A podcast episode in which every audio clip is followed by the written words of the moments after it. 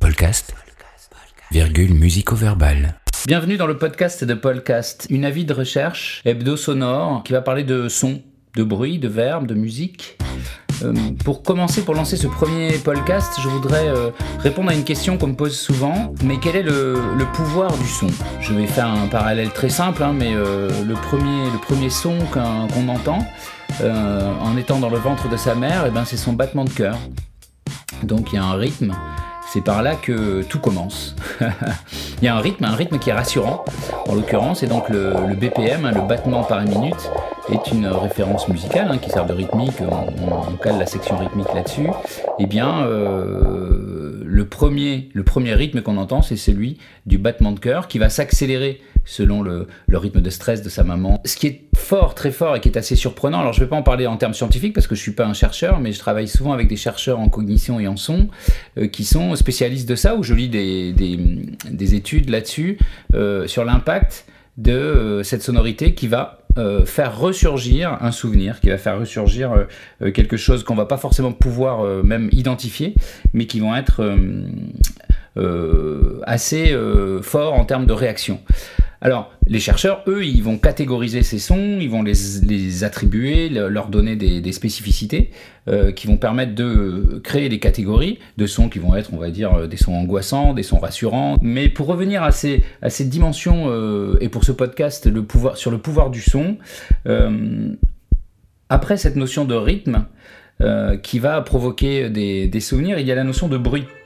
La notion de bruit, ben voilà, vous voulez juste entendre la sonorité euh, de l'alerte du monde sur mon smartphone, euh, que je vais couper d'ailleurs, j'avais oublié.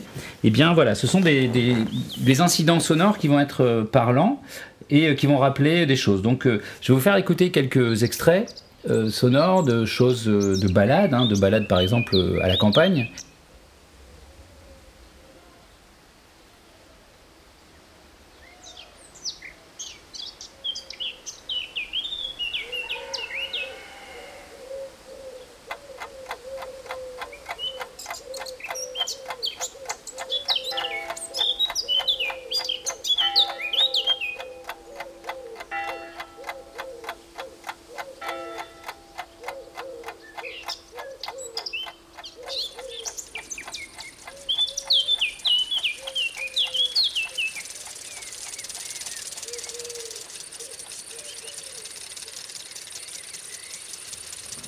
Donc ça c'est le premier point, le son, le, bruit et le, rythme qui sont, euh, évocateurs.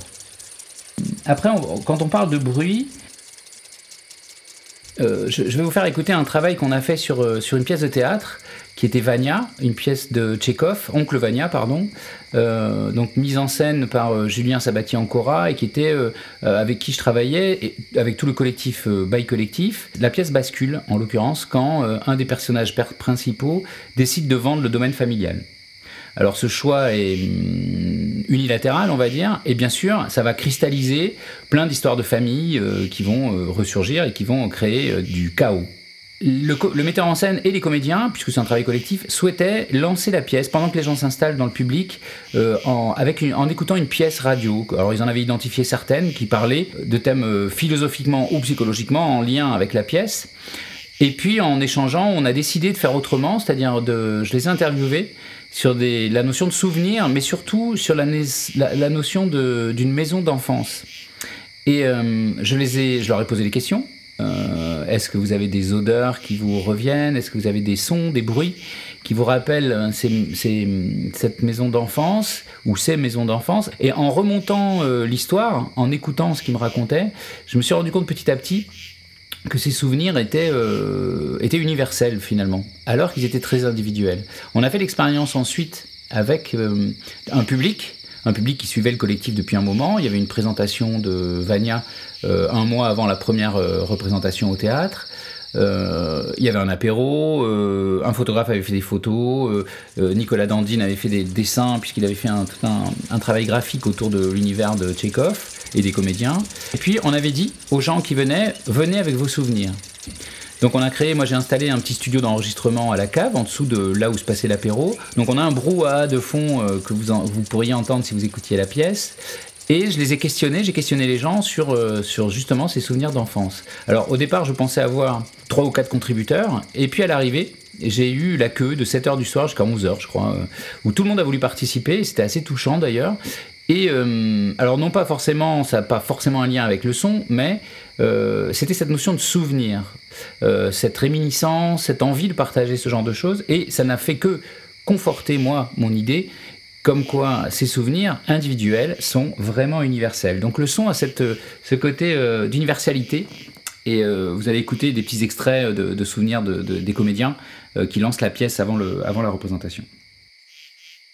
Donc, est-ce que tu as un souvenir d'enfance, toi, dans un lieu ou une maison de ton grand-père, je crois? Un souvenir que j'aime beaucoup, de quand j'étais toute petite. Ah, je me souviens quand j'étais petit. Oui, il y a un truc qui m'avait marqué. Cette, cette maison, pour moi, c'est ma maison. Ça réveille des fantômes. Vraiment enfant, enfant. Et oui, oui, mais c'est souvent c'est des espèces de fulgurances comme ça. Euh, T'as une espèce de d'éclair qui arrive.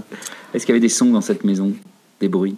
Le bruit, c'est le bruit de- des pas de ma grand-mère dans le vestibule. Quand je, quand je suis couchée et que j'entends son pas, elle avait un pas très, très, très dynamique. C'est une petite bonne femme, 1m58 aussi, et elle était très, très, très, voilà, et puis très ancrée dans le sol. Et donc ça faisait vibrer le vestibule. Et enfant, c'était pour moi, euh, il pouvait rien m'arriver, quoi. Les pas de ma grand-mère, il ne pouvait rien m'arriver. Voilà. Le matin, quand on se réveillait, on prenait le petit déj sur le balcon, toute petite table, tu vois, et il y avait le bruit d'Emma. Ce bruit-là, mais je l'adorais. Et euh, si tu veux, pour moi, c'était le bruit des vacances. Ça faisait guiling. Alors, le, oui, le son, forcément, ça, dans un village, euh, t'as la, t'as la- t'as la cloche de l'église qui sonne à toutes les heures, toutes les demi-heures. Donc, euh, nous, on est, on est, on est rythmé euh, avec ce son-là toute la journée, du matin jusqu'au soir. Euh, Tu posais en fait, tu posais la capsule et, euh, et ensuite tu mettais dans la machine, elle faisait et voilà, puis ça partait comme ça sur le côté. Voilà. Euh, et puis, il y avait toujours euh, ce claquement des serviettes, schlac, schlac, comme ça, schlac, schlac. Oui, il y avait la sonnette qui était la lettre à Élise. Et il y avait souvent des gens qui passaient. Et mon grand-père qui siffle. Ah, il sifflait? Ouais, tout le temps, tout le temps.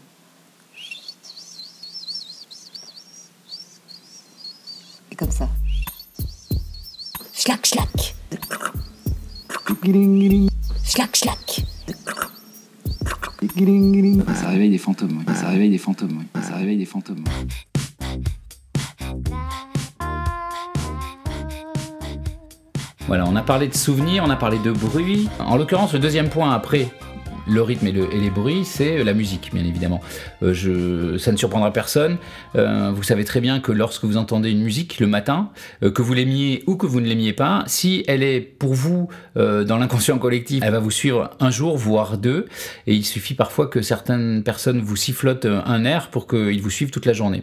Donc c'est le principe de ritournelle, de mémoire, euh, qui est attribué au son et qui est euh, très fort. C'est-à-dire c'est quelque chose qui imprègne votre cerveau et qui ne vous lâche plus. Donc c'est c'est un autre des pouvoirs du son que celui de, favoriser la mémorisation. Parfois, euh, des chansons de votre enfance ou des génériques de, de dessins animés de votre enfance, ou même des pubs euh, que vous n'avez pas entendues depuis 20 ans, il suffit que vous entendiez les premières notes pour que vous revienne non seulement la mélodie, mais aussi le texte et euh, parfois l'accroche euh, euh, ou, le, ou, le refrain euh, pour la série.